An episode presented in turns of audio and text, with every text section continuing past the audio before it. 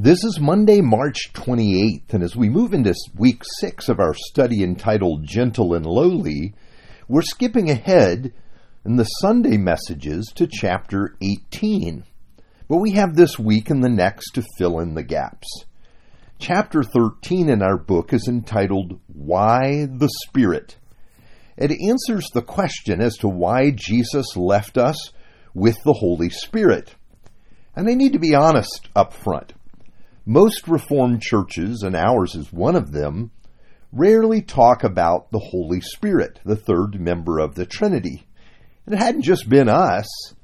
In the fourth century of the church, Augustine complained about this. He said, Wise and spiritual men have written numerous books on the Father and the Son. On the contrary, the Holy Spirit has not yet been studied so extensively and with like care by the learned and famous commentators on the divine scriptures. Now, this means we're in good company, even if the company is not good. Now, even a hundred years ago, studying the work of the Spirit was rare, almost an unexplored frontier in theology and the knowledge of God. But something had already begun to happen. A new wind began to blow in the church followers of Jesus became aware of the Holy Spirit and the critical part that the Spirit plays in our life with God. Now, if we're going to understand the work of the Spirit, we need to go back to the beginning. At the dawn of creation, the Spirit hovered over the waters, joining with the Son in ordering our world. Now, though we hear little about the Spirit in the Old Testament, the Spirit did engage with God's people, God's prophets, and God's kings. Now, here's our text for today John chapter 16, verse 5 to 7. I did not tell you this from the beginning because I was with you, but now I am going to him who sent me. None of you asked me, Where are you going? Rather, you are filled with grief because I have said these things. But very truly I tell you, it is for your good that I'm going away. Unless I go away, the advocate will not come to you. Now, here's why understanding the Holy Spirit is important for our study of the heart of Jesus. Jesus loved his disciples, and he didn't want to leave them as orphans. So imagine him becoming close to his disciples and laying down his life for them and for us and then having to part company with them. He did not want to go away from them. He didn't want to be separated from those he loves any more than we do. So, what was his solution? He provided to his disciples his Spirit. And Jesus gives his Spirit not as a frequent visitor, but as an indwelling present. After the death of my mom and dad and brother over the last few years, I gathered signs that reminded me of them. For my mom, she always wore a Spanish coin, a piece of eight, with a cross on one side, and she often wore a Jerusalem cross. My younger brother loved to rebuild MG cars, that small and sporty British car from about 50 years ago. My dad was an electrical engineer, and there was a character called Ready Electric that he had on his desk. I brought together each of these signs and made a necklace. Now, I've never been much for wearing jewelry of any kind, but I took to wearing a simple silver chain with these pendants.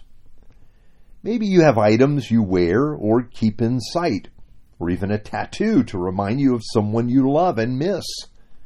You see, the Holy Spirit is all of this and so much more. The Spirit is the sign of the Lord's presence and all that He has done for us. He is also like the wedding ring that signals to you the covenant of marriage that you live in each day if, if you are married. His presence in you provides you access to the living God at all times. This means that Jesus loves us so much, he did not leave us alone. Now, notice the title Jesus gives to the Spirit in our text for today. The Spirit is our advocate, providing in our heart each day a gospel defense to support and encourage us. The Spirit bears witness, that is, reminds us that we belong to God and are His children. The Holy Spirit also applies to us the work that Jesus has done for us on the cross, producing fruit in the form of a changed life. The Spirit teaches us truth that we could not access on our own, leading us to an understanding of who God is and what God has done for us. In short, we could not live without the guidance and indwelling presence of the Spirit of God. We cannot grow to fullness in Christ. We cannot understand spiritual truths. We would not have the confirmation and assurance that we belong to Christ. We would feel like orphans. So we can see why Jesus, leaving us his Spirit, is such a loving act for us. I want to return to our earlier question. If the Spirit of God is so crucial to our life in God, why do we not hear much about the Spirit? And why do the passages about the Spirit seem to be so few? Yes, the Spirit of God is what we call the shyest member of the Trinity. The Spirit does nothing really to draw attention to himself, but seeks to honor and promote Jesus in all things. Indeed, the Spirit represents to us the presence of Jesus until we are in, the, in the presence of the Lord in the future. And this means we will want to learn to walk in the Spirit, learn to be guided by the Spirit, and of course, to be taught by the Spirit. All the work of the Spirit is to glorify Jesus, and Jesus lives to the glory of God. Let's pray together. We come to you, holy and gracious God. There are times we feel so alone. We'd like for Jesus to be present with us. You tell us that we have your Spirit, O God. So remind us of your presence each day that we might learn surrender, and we might learn to turn our hearts to listen to your truth. Thank you for being present with us at all times. In your name we pray. Amen.